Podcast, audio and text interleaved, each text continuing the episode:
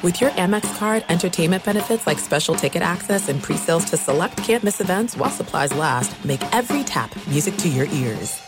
Enjoy all your favorite sports like never before at BetMGM. Signing up and playing is so easy. Simply sign up using code Buckeye and receive up to $1,500 back in bonus bets if you don't win your first bet. When you register with BetMGM, you can get instant access to a variety of parlay selection features, live betting options, and the best daily promotions in the business. And with BetMGM at your fingertips, every play and every game matter more than ever. Place your moneyline, prop, and parlay bets with the king of sportsbooks today. Sign up using code Buckeye and receive up to $1,500 back in bonus bets if you don't win your first bet. That's right, up to $1,500. Again, sign up using code Buckeye and receive up to $1,500 back in bonus bets if you don't win your first bet. BetMGM and GameSense remind you to play responsibly. 21 plus and present in Ohio, subject to eligibility requirements. Rewards are non-withdrawable bonus bets that expire in seven days. Gambling problem? Call 1-800-GAMBLER in partnership with MGM Northfield Park. That's 1-800-GAMBLER.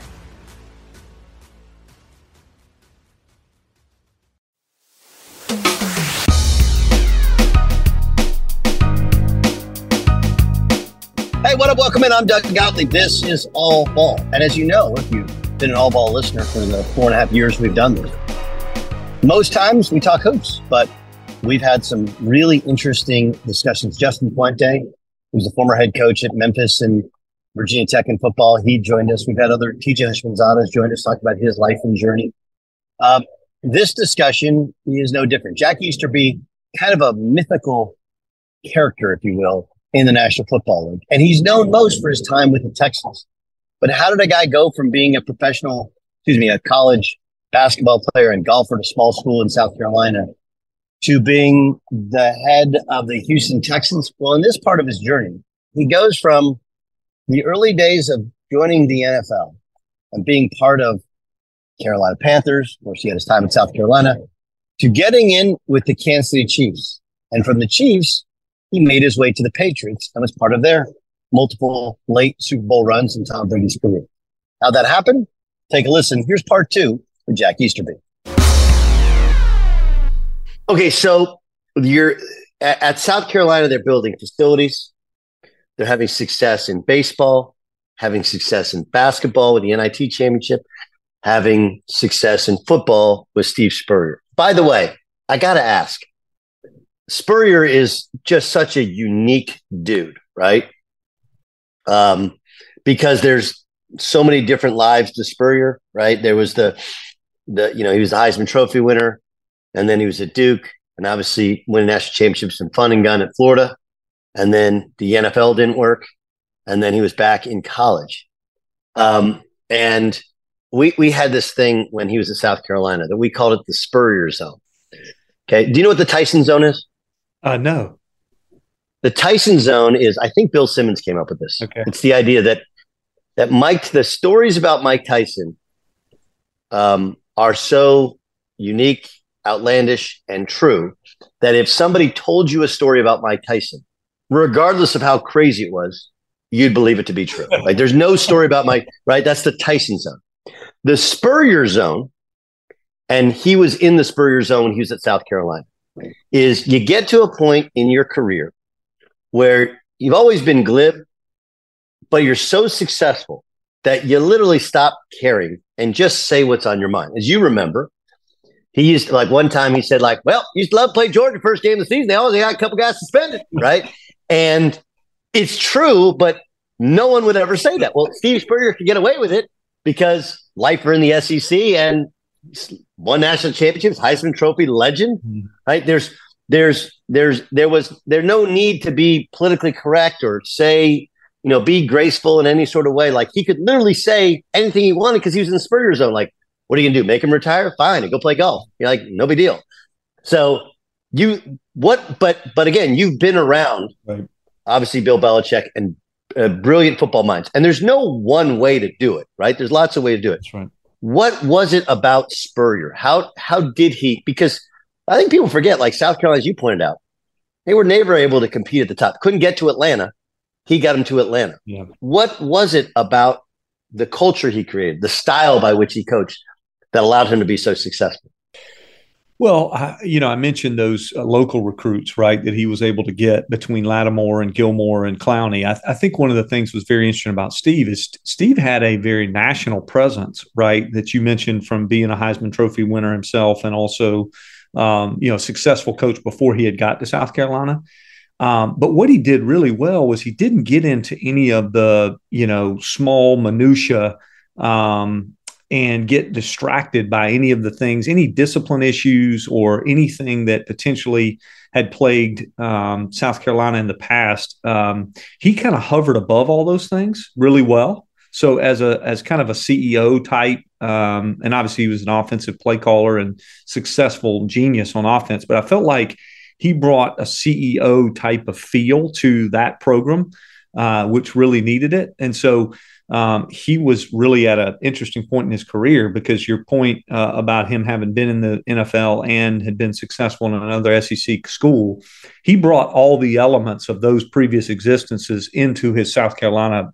Um, you know, leadership. So I thought he brought the, you know, public speaker portion, which we hadn't really had. Although Lou was a good public speaker, but he was everybody hung on every word when he would go to local um, speaking engagements, right, or high school clinics and things like that. So he was able to engage with people, but then he also brought the the tactician um, uh, from standpoint of uh, highly academic offensive philosophy, um, and then the brand of uh, just successful um, football uh, from a long tenured uh, coaching tree and then also relationships with coaches and high school coaches from around the southeast. So it wasn't one thing i wouldn't say. I would say he brought all the different things that you need to be able to bring to bring a program like that up.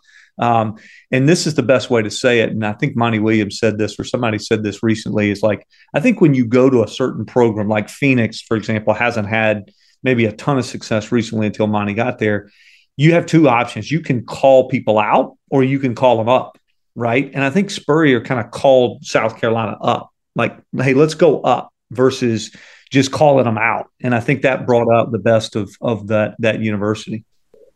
Is it is it um when you say calling them up, yeah, specifically at South Carolina, um, is that hey, you know, we're thinking about this in way too much of an old school South Carolina way. And this is how they do it at Florida. This is why they're successful. How like how does that how do you call people up when they're when they're thinking ways that they've thought for a long time? Yeah, I mean, I think things that you um I think how many different elements of a program, okay, or a department or a system, how many different elements of those of those of that entity are rethought you know, how many different elements of that are rethought? In other words, are we mm-hmm. just going along to get along, or are we rethinking this? Do starters play special teams? You know, do we practice at night or during the day? Right? Do we practice? You know, all of these different elements. Spurrier, I love it. You rethought all. I, I, Does that make sense? It it it makes sense. I'll, I'll give you an example. So uh, I've known Tony Bennett for a long time. Yes. And when Tony's team lost to UMBC, I texted shout him. Out to Ryan Odom, by the way. Right, and and, Ryan, he Ryan's done the pod, yep. and an amazing guy, yep. and an, and an amazing coach. Yep. And those guys, those guys at Utah State. It's interesting when when Craig Smith left, and he got the job. Um, I'm friends with a lot of the kids who are in the program, and they all were like, "This guy's amazing." Yes. And uh, it's he's a, a unique guy, obviously, and I know your relationship with with him going back to Dave. And we actually, in that pod, he talked about growing up in Charlottesville, which is like, holy cow, this is like Mayberry. I wish I had that childhood. Anyway, um, when Tony lost to UMBC, I, I, you know, he was, I mean, he's an incredibly gracious guy, but he, he like questioned everything. You know, am I doing this all wrong? And I said, listen, Tony, I like, you're not what you do it works okay? But what happened was you know you lost DeAndre Hunter right before the tournament. That's right. And uh, and your style which won in the ACC you're going against a it's really a low major and they're so small they got you so spread out that you hadn't really seen that type of team that type of matchup and you're adjusting your team And meanwhile, you're also trying to adjust to a different style of offense and team and attack. I said, you know, kind of what you're you're saying. You, you gotta you gotta challenge yourself to to not just change, but be able to play wrong-handed mm-hmm. early in the year. Yep. I said, Tony, you're you're at Virginia. You have built it into a national power. So what you can't get caught up in is if you lose a game in November or December, because you're still going to make the tournament. Mm-hmm. Don't chase the one seed in November and December. Mm-hmm. Build your team. And he's like, "Well, what do you mean?" I was like, "Well, those lineups you're using against for against UMBC. Had you ever used them?" He's like, "No, not once." I was like, "Why not? That's actually your fault." You know. Mm-hmm. I go, "You, you got to challenge yourself to try and play a little different. Try to play a little different offensively. Try and play a little different defensively. Mm-hmm. You know, play some where you don't play any of your bigs. Play some where you play three of your bigs together. Yes. Figure out what you can do differently because there's going to come a point in every tournament run, every season where something's going to go wrong. Some kid's going to get sick, kids going to get foul trouble, whatever. And and it's not just for you in terms of coaching, but for the kids in that oh, we've done this before. Yep. You know, we've done this yep. before. And the preparation builds the confidence. That's right. You know? That's right. And uh, yeah, I, I I think that's calling up. That's a that's a great way of of expressing it. And you know, just challenge yourself to to to to have to have a plan B, to have a plan C, to have a plan D. And this is something that I do in whenever I've done television, especially. Uh, I was like one of the first guys at ESPN to to do their touchscreen. Mm-hmm and the the technology was great, but it was it was early, and oftentimes it was a little glitchy, and many of the producers themselves didn't know how to use it, and so they couldn't ex- explain to me. So what I would do is I'd come in at seven in the morning for a nine o'clock sports center, mm. and we go through everything, and I would say, "Hey guys, let's pretend that something goes wrong." Like, what do you mean? Like, all right, what do we do if there's a freeze here? What do we do if the wrong B roll runs? What do we do? And we would work backwards. But again, it's the same idea of challenging yourself to to attack all aspects of it from a different perspective, so that everyone knows what to do when things go right. That's easy. That's right. You know, that's easy. We're up fourteen nothing. We're up twenty one nothing. They got they got to adjust. Yep. But what do you do when something goes wrong? How do you prepare for that?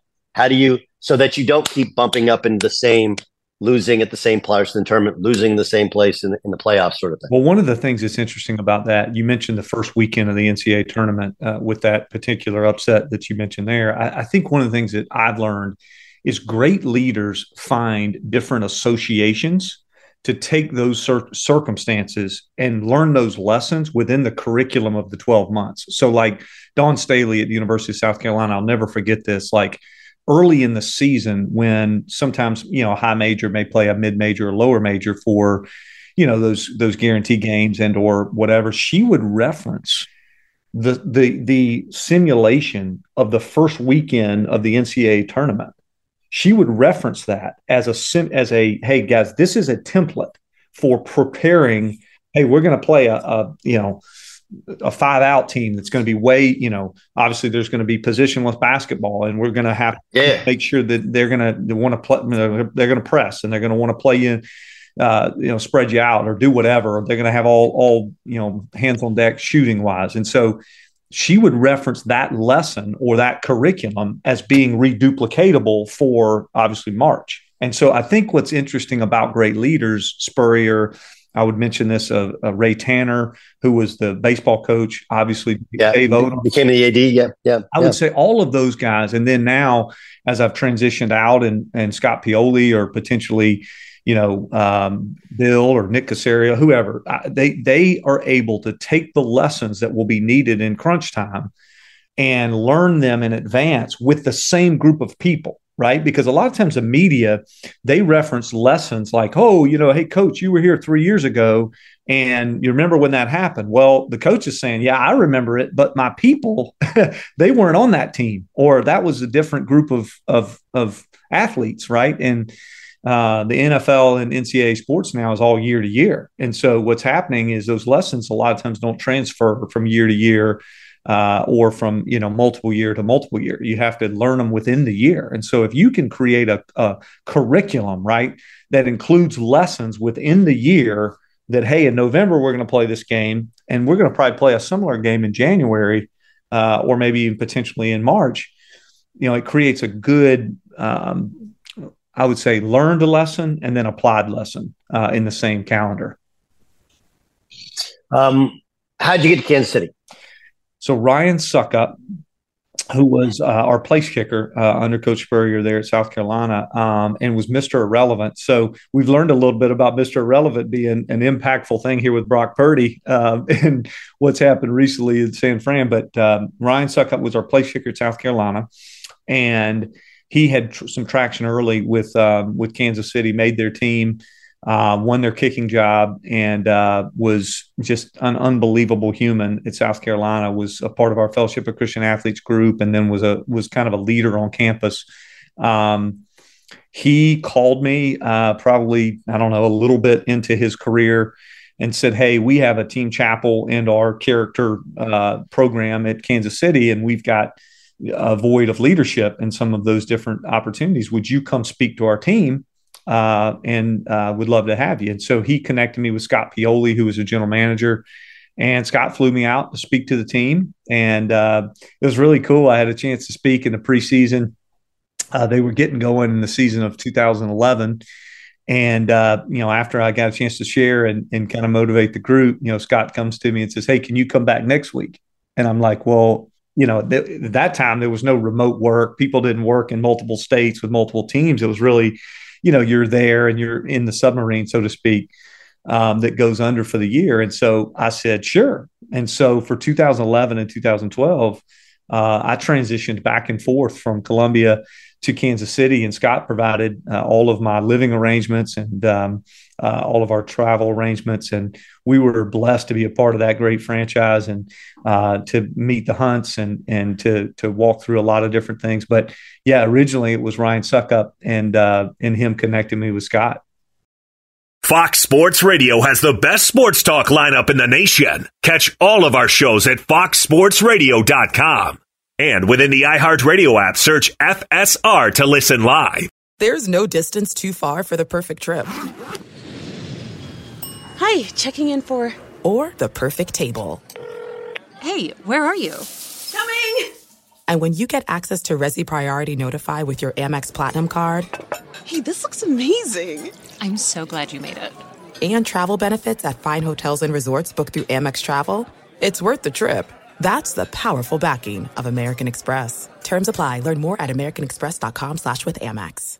Enjoy all your favorite sports like never before at BetMGM. Signing up and playing is so easy. Simply sign up using code Buckeye and receive up to $1,500 back in bonus bets if you don't win your first bet. When you register with BetMGM, you can get instant access to a variety of parlay selection features, live betting options, and the best daily promotions in the business. And with BetMGM at your fingertips, every play and every game matter more than ever. Place your moneyline, prop, and parlay bets with the king of sportsbooks today. Sign up using code Buckeye and receive up to $1,500 back in bonus bets if you don't win your first bet. That's right, up to $1,500. Again, sign up using code Buckeye and receive up to $1,500 back in bonus bets if you don't win your first bet. BetMGM and GameSense remind you to play responsibly. 21 plus and present in Ohio. Subject to eligibility requirements. Rewards are non-withdrawable bonus bets that expire in seven days. Gambling problem? Call 1-800-GAMBLER in partnership with MGM Northfield Park. That's 1-800-GAMBLER.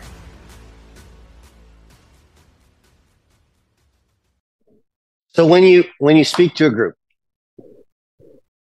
what what do you what what is your what is your presentation? Well, it depends on the premise, obviously, of the presentation and the time period and, and what you're what you're doing. But I, I think one of the- so let's let, us let us start with the first first time you go and you speak to, to Kansas City Chiefs. Mm-hmm.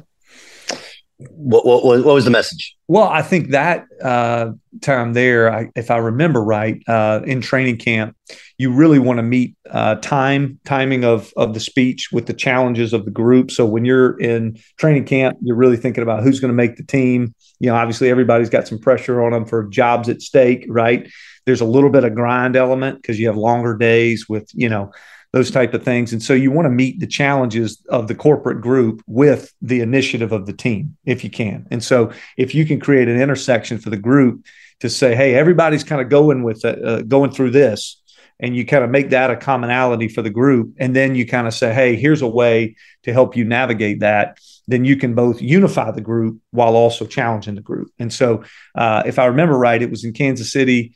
Um, they had just come back from uh, uh, doing their training camp off site, and um, we were talking about really launching the season and what would be kind of what would be uh, what would it would take to have a good season and how that would uh, kind of need to unfold and and you know really how old are you at the time? This is so this 2011 how old are you at the time? So i'm 31 at the time i think something like that. 30 no no no no i'm 20 let's see uh, that would have been um gosh yeah i'm 39 now so that would have been yeah 20 28 so you're, you're 28 they get back from offsite so I don't know how many they ha- how many they cut down to at the time, and um,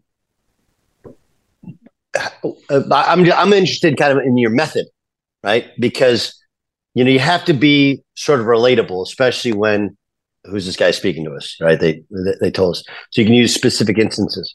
So what's the what's the method of of of how you connect in the quickest way possible early on in your presentation? Well, I think two ways that people connect if they're really gifted communicators, in my opinion, is number one to launch curiosity, right? Just launch it. And so if you're talking, great, I love that. If you're talking to a group, it's just, you know, have you ever asked yourself, how do the hardest moments of my life in the past prepare me for the next chapter of my life? Or something like that. Okay, here's a curiosity quotient activator, right? Is I'm just going to ask myself, you know, hey, listen, how are the hardest moments of my life preparing me for the next moments of my life? Or okay, so so wait, wait. So let me let me ask you. Let me turn on you. Hardest at that point, 28 years old. What was the hardest moment in your life? I would say probably the hardest moment of my life was uh, at that point, University of South Carolina, when I was getting started, 22, 23 years old, um, losing my grandmother and then my grandfather uh, within a short period of time was probably the the, the toughest time of my life. I, I, mentioned that I lived with my granddad, uh, so kind of taking care of him at the end of his life and going through that were probably the most challenging um, times of my life. But the way they prepared me was yes. was that they were both greatest generation grandparents right? And so you're talking about a, a generation that went through the great depression. So they were very very frugal people very uh, fiscally responsible. Um, they voted on both sides of the aisle right? They didn't have loyalty to one partisanship.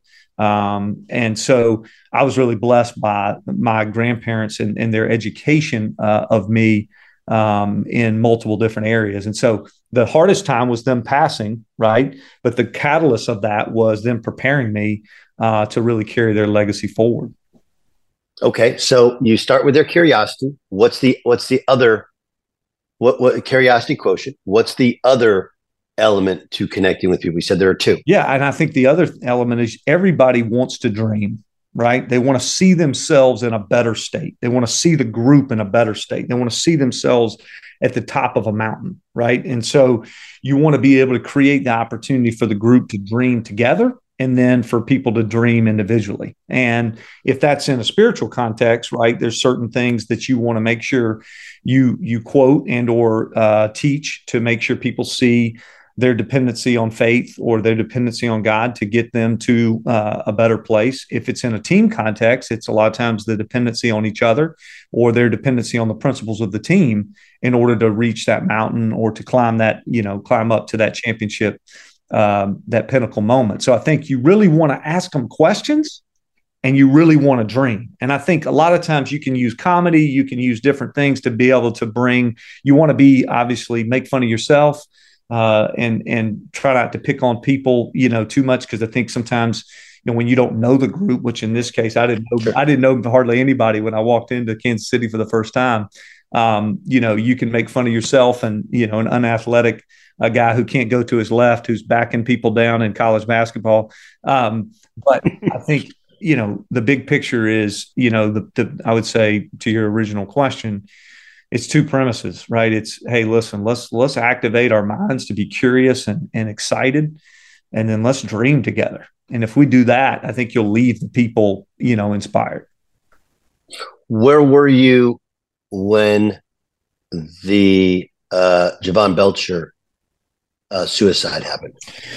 It's very interesting. So we were um, on Saturday. That was on a Saturday um, late in the season, uh, first week in December. Um, we were going to play the Carolina Panthers, and um, you know, Saturday in the NFL is kind of a review day. There's not a ton of stuff that goes from an install perspective on Saturday. And so we had our coach's Bible study uh, on Saturday morning. And so I was in our coach's Bible study actually in the building upstairs.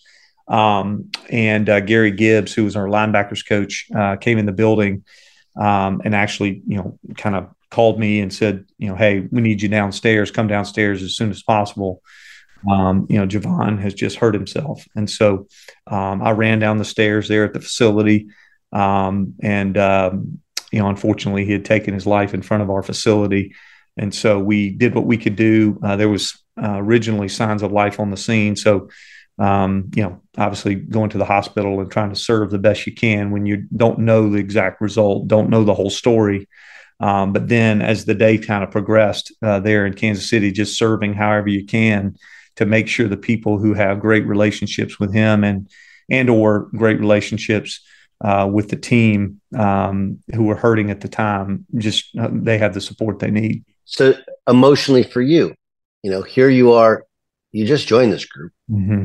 and you're really part of i mean the real reason you're there is you know really so this type of thing doesn't you're you're trying to connect with the human beings, not just the football players, right? As a as a as a mode of making them closer, making them better, and making them uh, ma- making their emotions, um, I think, more kind of leveled out. So some of this had to feel very personal to you, right? Because he's he's like one of your players. Mm-hmm. Um, take me through what what's going on with you personally. In you talk about serving. So is that you're grabbing, you're walking over to groups of players and talking scripture with them? Is it simply listening? Like what what are you doing in terms of serving at this time and how are you emotionally dealing with your your own kind of feelings of the moment?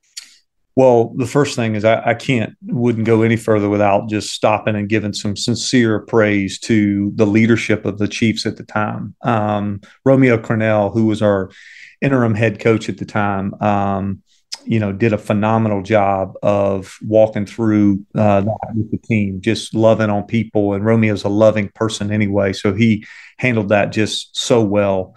Um, Scott Pioli did a great job administering uh, during those tough weeks, that tough, really tough day, and then the subsequent weeks of getting the resources that everybody needed. And the Hunt family showed such empathy to help with. Um, all of the things the Belcher family needed, uh, and or in that case, we had another uh, victim um, because it was a murder suicide. Uh, so helping those families as well. Uh, so yeah, I think it's two things, Doug. I think it was collectively, you know, how does the team function? And so there were a lot of meetings where we met. You know, Scott and I met, and then. Romeo and I met at how we're going to tell the team, you know, how we're going to communicate, what words are we going to use to say empathetic, but also uh, to keep um, you know the program in a decent place to continue to go through what was required because we had a game in less than you know 24 hours uh, from that afternoon right? We had to play. And so um, there was kind of that team element of how do we function? And then there was just like you said that individual empathy of um, so it was first just you know how do we get counselors from different um, people uh, that we had relationships with and service providers there in kansas city to come to the hotel uh, where we were going to be that night um, and set up places for players to talk and uh, to share and to process um, and emotionally um, just kind of walk through uh, whatever they needed to walk through. Um, and then it was also, you know, just really organic conversation with anybody and everybody around the building, and then giving people their space because each person processes it differently. How has that moment affected you moving forward? You know that that moment really radically shaped um, the way that I view the construction of team and the construction of of um, organization.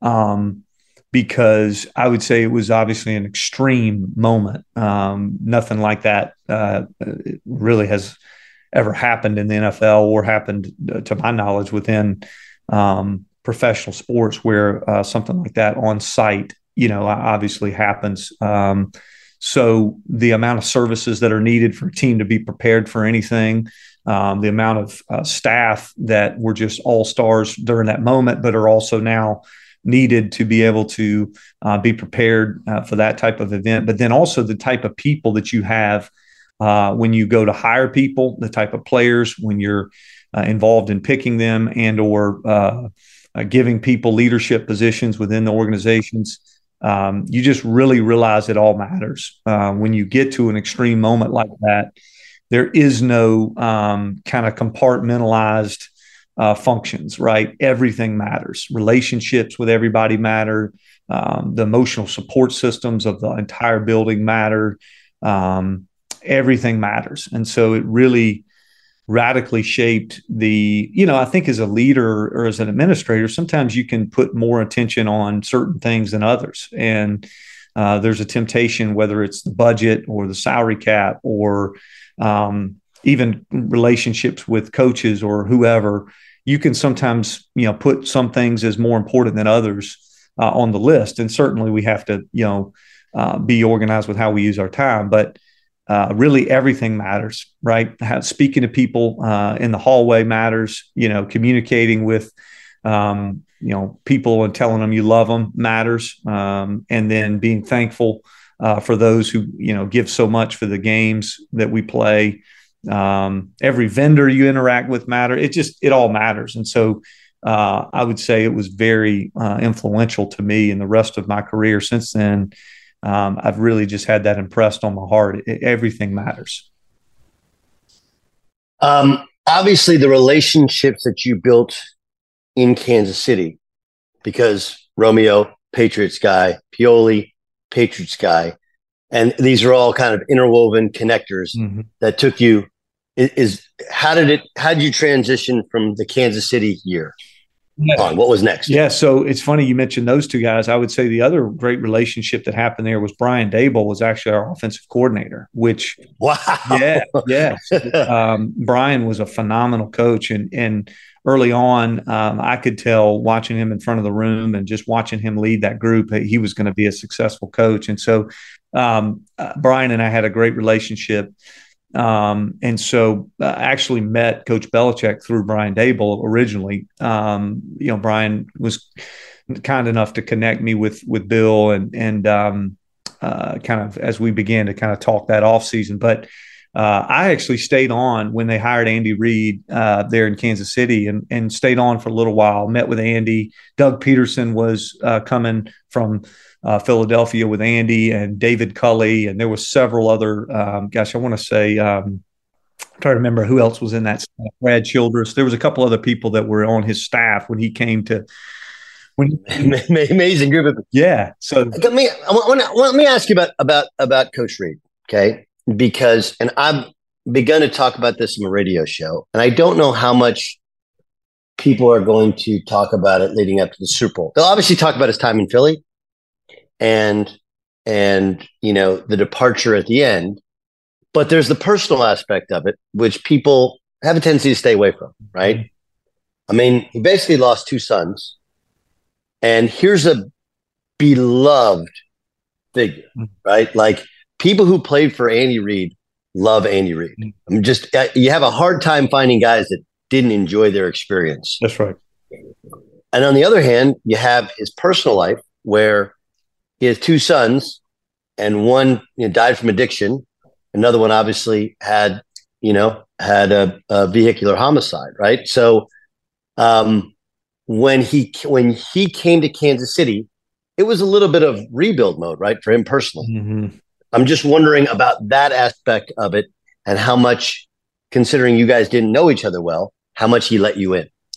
Yeah, I mean, we just when he came to Kansas City, to your point, he was reallocating everything, right? Is moving, where do we live, all that type of stuff. And I remember the assessment that he made of our our situation uh, when I first sat down with him was one of the best meetings I've ever had. Okay. Oh wait, wait, wait. So where, where's the meeting? Let me give you. Uh, this. I like that. Let me give you this because okay. you'll love this. You'll love this. So um, obviously, he's coming in. You know, all head coaches in the NFL they know the entire league, right? They know the personnel, they know the schemes, they know all the different parts of the league because they're watching teams to prepare to play them, but they're also watching them for p- potential free agents and staff and all that stuff. So being a head coach in the NFL is so amazing because it, the job description is just you know miles long. Um, but he gets there, and it was funny because we had had Matt Cassel and Brady Quinn were the quarterbacks, and but we had uh, you know Matt gets gets hurt, Brady goes in there, and then obviously we have this traumatic event with Jovan.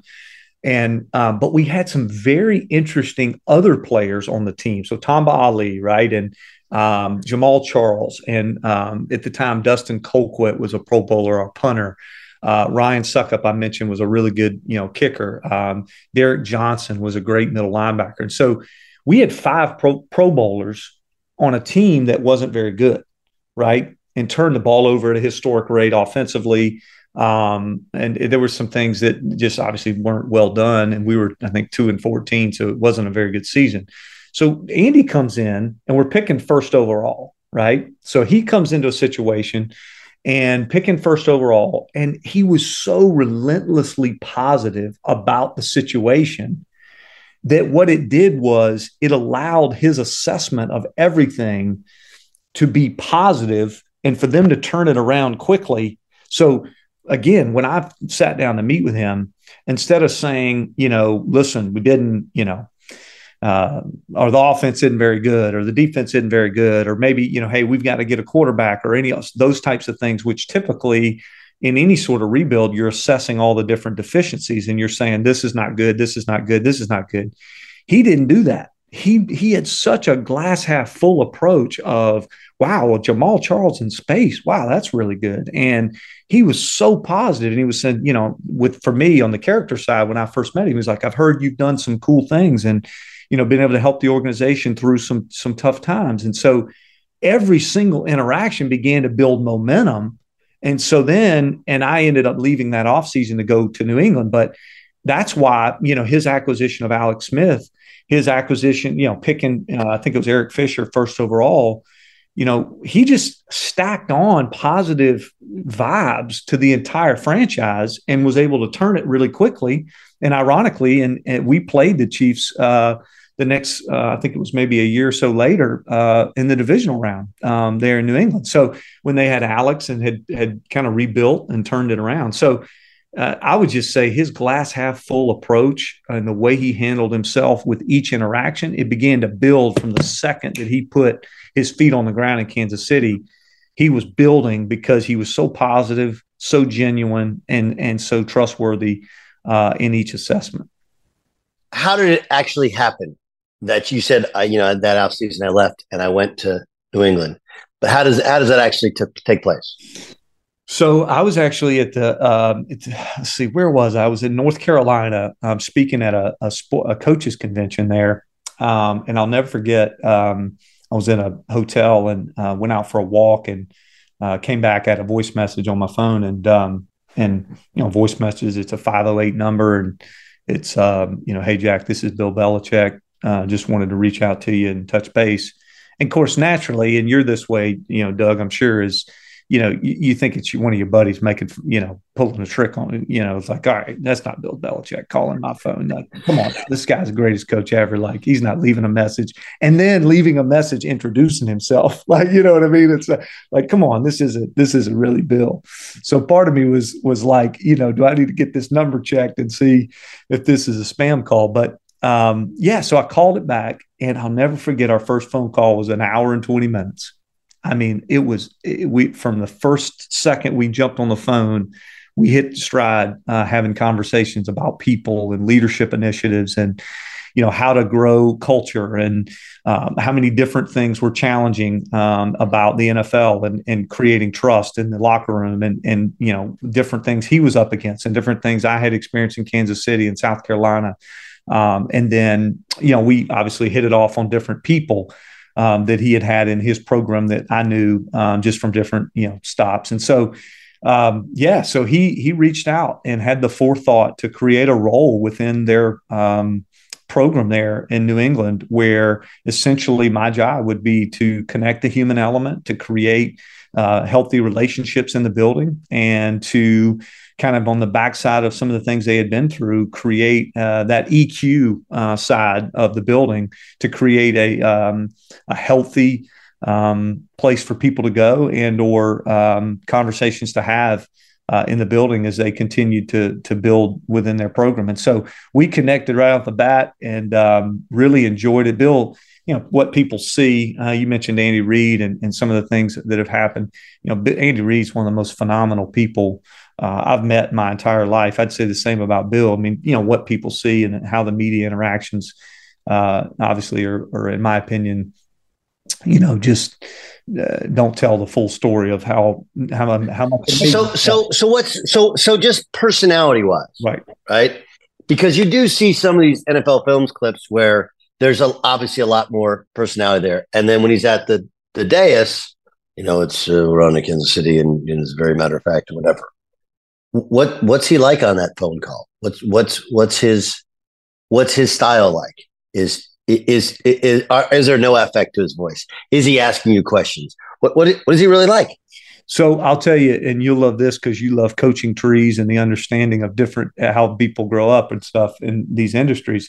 Number one is you, you're you're talking to a guy who is borderline rocket scientist, right? So when you reference a city, like for me, okay, uh, right off the bat, you know, he asked me where I was. Okay. And where I was, I was at a coaching clinic, um, speaking at a coach's clinic kind of in the Rock Hill area. And so right off the bat, he connected, yeah, he connected Ben Watson.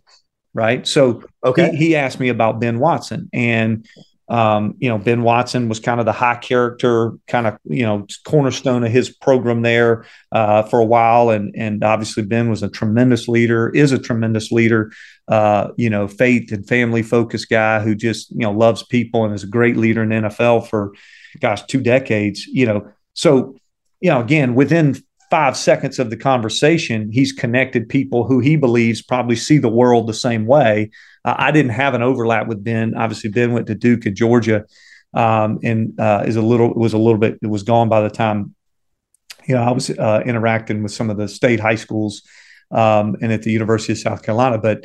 Um, you know that that for example the forethought of even bringing that up to understand we kind of come from the same world um, or to he asked me about you know barbecue spots in in in Kansas City right he's like, you know, what's your favorite barbecue spot in Kansas City? So we've talked about Ben Watson, then we've talked about barbecue in Kansas City as kind of things that we began the conversation with. And I remember having those discussions as just, you know, those are just him caring enough to ask questions about things that we could build common uh, common ground on.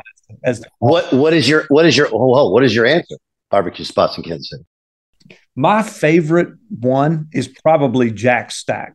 But okay, Jack Stack's it, yeah. it comes across weird, right? Because that's my name. So it's like, what's your favorite one? Jack Stack. Oh, of course. You know, so of course is right. right, so I, I, wanted to probably give him the diversity that I had been to more than just one that that uh, you know that I was welcome with when I walked in the door. Um, but yeah, no, I, I remember that conversation vividly because um, I remember how much fun it was to go to different spots where every every place in Kansas City says that they have the best barbecue in the country. No question, no question. Um, so when you arrived at the Patriots, give me this is 2012, right? Off season of 2012. This is uh, yeah, what's entering 2013 season. Yep. Right. What is what's the state of the Patriots at that point in time?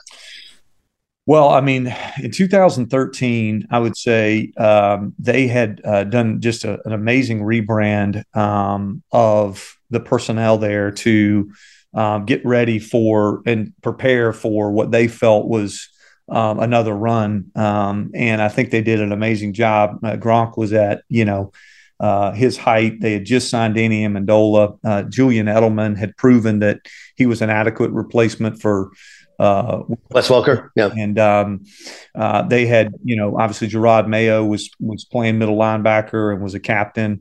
Um, Matthew Slater, uh, who is one of the best people uh, in the entire NFL, uh, was special teams captain. Devin McCourty was kind of uh, on his rise as a as a Pro Bowl.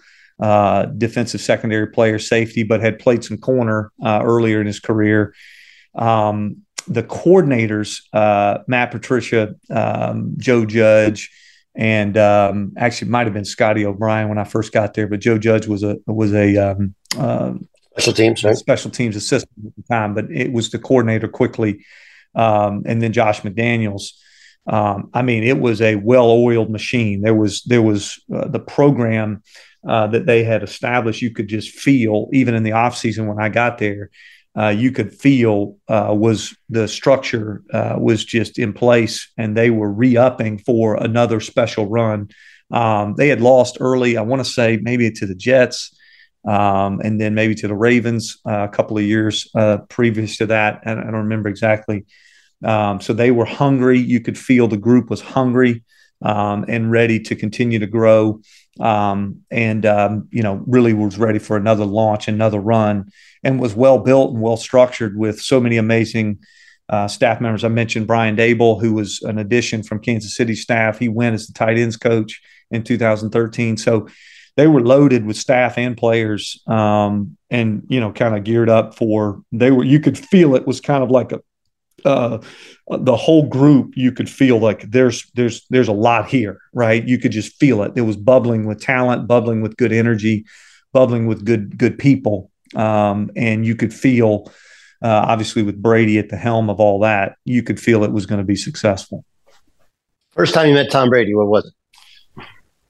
Gosh, I think we were coming out of the locker room, and um, it was maybe um, you know after in the NFL, obviously there's tons of meetings, so you're meeting offense, defense, special teams all the time, and, and meeting uh, individual meetings. And um, I just remember him looking me right in my eye. Tom is so great about eye contact, um, when he meets people. And um, I remember him, you know, asking me my name and and uh, him introducing himself as Tom, and uh, probably wasn't uh, the most special introduction in the world, but uh, I think um, I had been introduced in front of the team as as being a part of the team now when I'd uh, come, and so uh, he introduced himself walking out of the locker room. And there's always that moment after that probably for him he's on to the next thing. But for me it was like wow you know that that that's special because uh, not just because of uh, who he was as a player, but uh, because of who he was within that building. Right, he was going to be an important relationship for me uh, to get to know and or to gain his trust because he controlled so many of the different initiatives that were going on um, from a player perspective. What what what separated him? You know, obviously the parts we see are only a portion of the story, but like it's it's kind of like you're you're painting the picture a little bit of Belichick. Paint the picture of Brady in your observations.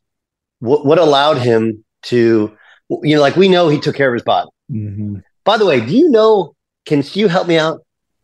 How did they come to the decision where he didn't take top dollar? I think that's like the of, of all of the the parts to the Brady Belichick uh, marriage that made it work. Mm. The fact that here here a guy was the most decorated, and remember at that point in time, he wasn't considered the greatest of all time. He was great, but it was before that kind of last push where he won these these last bunch of titles, right? So he was still it was still Manning and him, and then Joe Montana, right before. Like now he got ten Super Bowl seven wins. There's really no debate over his success. But what allowed them to be successful for a long time was a lot of things, but in no small part was the fact that he didn't take top dollar. Mm-hmm. How, you, any, how did that happen? Was that was that Belichick? Was that Don Yee? Was that them working together? Was that Brady? How's that happen? Yeah, well, let me let me go to something that a lot of people don't know that I think would be a cool cool take and just as a an interesting part of this is is because the answer is it takes a lot of people getting on the same page, but one of the things that's very interesting about Bill is Bill grew up in Annapolis, right? And so having seen, you know, all of the different things that go in, and I say this kind of about Popovich and Krzyzewski too, right? Because Krzyzewski grows up a little bit at West Point, Popovich uh, with the Air Force Academy. I think there's so many things they learned within those interactions that they transferred into their program building that probably – um, if you or I were leading a program, we would have to learn an initiative that we would be able to transfer into, let's say, uh, a rule or potentially part of our program. They just knew it because they grew up in it, you know. Um, but for example, the economy of the Patriots, Bill is an economist. I mean, Bill loves finance. And so when you're talking about managing the salary cap or potentially managing the team financially to know that the the players that we count on the most make the most. The players that are most productive will get rewarded. The players who are have high character and are team leaders should be the ones that make the most um, uh, and are rewarded financially with continuity and or get to stay kind of thing. He he leads that charge because both his time at the Navy, when obviously the economy is limited, and understanding how all that works, probably from a standpoint of budget restrictions, and probably I would guess his dad and, and others represent, representing you know different limited uh, government funding strategies and how to use budgets and all those things. He he grew up in that, right? He knew every dollar matters, right? How we how you spend uh, and how you interact, um, you know, shows your priorities and and shows obviously where you're headed from a strategy standpoint. Um, so when he at the Patriots, you know, obviously Robert is incredibly smart businessman. Bill is incredibly smart from an economy standpoint.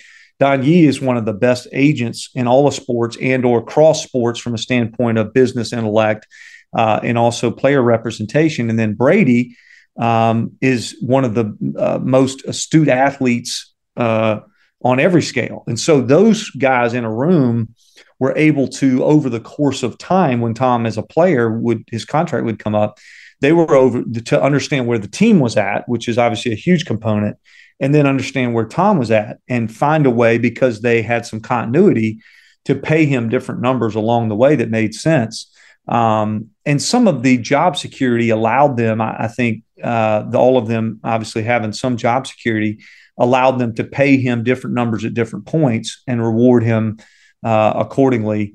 Um, you know, both in obviously in things that were going on within the uh, cap and and and within you know the different things that were going on within the Patriots uh, and within other things uh, in in a big picture from a standpoint of partnership. So I think I think um, the business dealings of Robert, Bill, Don, and and I think you're right to point those out. Those guys were incredibly smart guys who all did what was right for the team. Uh, and Tom was obviously humble enough to take less and. Um, I think when you know the team's success is going to give you a chance to stay and give you a chance to have high continuity, um, you know, and Tom is a team first thinker. He thinks about others. He thinks about others. Um, and so, you know, got to give a lot of credit to those guys and and their academic uh, capabilities to to pull that off for all those years. What did they learn from the Aaron Hernandez situation? Yeah, I think you'd have to ask them specific lessons. I would say corporately, you know, I think Bill, you know, did a really good job of drafting players um, for the most part who were uh, had both high ceilings athletically and had high ceilings character wise. And because if you look at the big picture, uh, going all the way back to the beginning, the players that he had as the cornerstones of his program were always high character players. I mean, Tedy Bruschi, uh, just an amazing human. Um, I mean, even early in his career, um, you know, the guys that were in that first team, you know, from Kevin Faulk to, or not the first teams, but the first kind of um, wave. You know, wave. Wait, what first kind of wave? yeah. right. The first three. Yeah, because they, they were they were they were famous for being the team with the most college graduates, right? That was a big thing for them. Right. And yeah, character did matter. Right. So I just I just wonder if, you know, during your time where this is a big portion of what you're doing at the time in helping with the, the culture of what they're doing if there was if your thought was like well this is in relation to lessons they've learned like you got to have somebody managing it and evolving it and that maybe was one of the reasons that you were brought in yeah. in a you know yeah yeah, no, I would say uh, it's very interesting because, as you know, sports business has grown tremendously over the last several decades. And so I think that the job description of what it takes now to relocate from a college program, like in Aaron's case, relocating from Florida, um, even though he was, I think, from Connecticut, relocating right from Florida, Gainesville to Foxborough, uh, you know, building a business career in addition to what he's doing uh, on the football field, you know, getting an extension, all the different things that go into that. Uh, there's just way more to it. There's the job description in the building, and then there's the job description out of the building, right? And I think what Bill did a great job of is let's make sure we provide services for players um, outside the building uh, as much as we can um, to make sure that they feel supported as they go and do these other things that they have to do um, that come along with them being successful as a patriot. And so um, I was used to that because in college, right at the University of South Carolina, there is no delineation between the superstar football, basketball, you know, or even baseball player they you know there's an all-encompassing life element that goes into them being successful and then preparing for their transition that there is no real delineation between in the building and out of the building. They're always a gamecock right? And so we had a lot of times to build programs like that for our successful players at the university of south carolina. And so i was used to you know trying to help in any way i could uh, to make sure a player has the right support system, to make sure they have the right outlook on life, to make sure they have people that are willing to tell them hard truths or potentially be that person. Uh, I was used to that, and so in New England, I was able to um, to learn from Bill and learn from the other coaches and the leaders, Matthew Slater and Nate Solder and um, you know Devin McCourty and other people who were you know just great leaders. Um, was able to get the young players uh, you know, in those guys' uh, lockers, so to speak, to have those conversations and be able to help them build the sustainable model for them to be professional. So I think what Bill probably learned, and Robert, I would say they probably just learned that, hey, we got to continue to, you know, create a great environment, which they already had, but even better environment um, for all of these things that come with being a professional athlete. And at that time, being a successful franchise at the top of of of all of uh, the entity of the sports world. Year two, they're in the Super Bowl. Okay, your second year there. Yeah, so year one, year one, we go to the AFC Championship game, and yep. that's um, I remember Peyton Manning. That that that was an amazing game because um, Aqib Talib got hurt early in that game, um, and I remember, uh, I think it was maybe Logan Ryan or, or uh, one of our younger players uh, got kind of thrown in there. Um, and Demaryius Thomas um, had a great game. And I remember it wasn't a, a, crazy, you know, high scoring game, but I remember Denver was in control of that game. And I would say, if I remember right, um, several of the players uh, from that game uh, would would have you know go on to the next couple years have amazing careers in the regular season. So I would say you're about to talk about year two in the Arizona Super Bowl, but that really started, I believe, with that loss in Denver. Because when we came back from that loss, Bill and Josh and Brian Flores and Matt Patricia and Joe Judge did an amazing job of taking evaluation of everything in our program and how we were going to relaunch for the 2014 season. Um, so 13 was a master class in, you know, putting a lot of things in place that would later for 14, 15, 16, where we went on a run, uh, you know, six straight AFC championships. Um, I think eh, that loss in Denver, I remember we we revisited everything right after that to make sure that we were prepared for the next several years. What do you think the biggest change they made because of that game was? Well, I think that, you know, um, well, I don't know if there was one change. I wouldn't be able to say there was one change. I know that, you know, Bill always wanted to win win games, be able to win games different ways. And so I think um, earlier in our conversation here, we mentioned the Ram Super Bowl where, you know, Josh and Brian Flores were just on full display from their academic cognitively flexibility of being able to do a bunch of things in one game.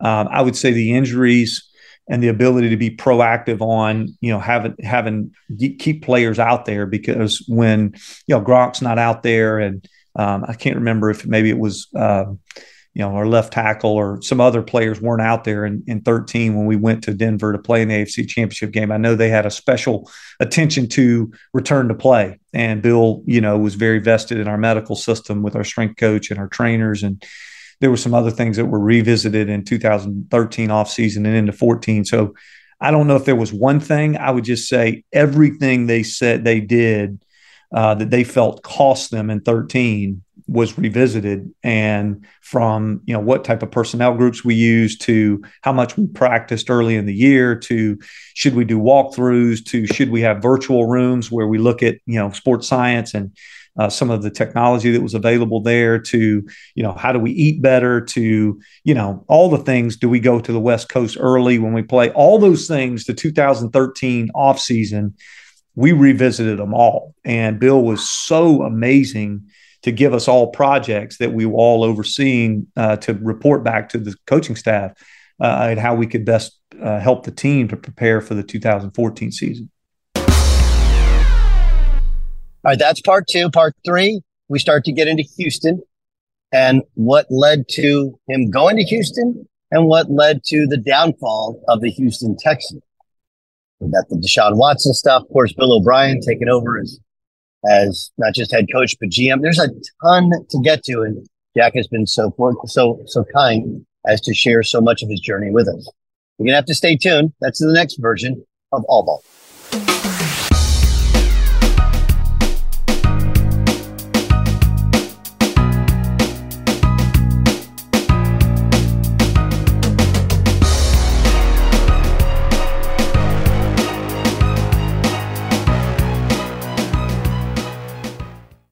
At Bet365, we don't do ordinary. We believe that every sport should be epic. Every home run, every hit, every inning, every play. From the moments that are legendary to the ones that fly under the radar. See for yourself when you sign up today and get $150 in bonus bets when you bet just $5. Whatever the sport, whatever the moment, it's never ordinary at Bet365. 21 plus only must be present in Ohio. If you or someone you know has a gambling problem and wants help, call 1-800-GAMBLER. Terms and conditions apply. This is Malcolm Gladwell from Revisionist History. eBay Motors is here for the ride. With some elbow grease, fresh installs, and a whole lot of love, you transformed 100,000 miles and a body full of rust into a drive that's all your own. Brake kits, LED headlights, whatever you need, eBay Motors has it. And with eBay Guaranteed Fit, it's guaranteed to fit your ride the first time, every time or your money back. Plus, at these prices, you're burning rubber, not cash. Keep your ride or die alive at ebaymotors.com. Eligible items only, exclusions apply.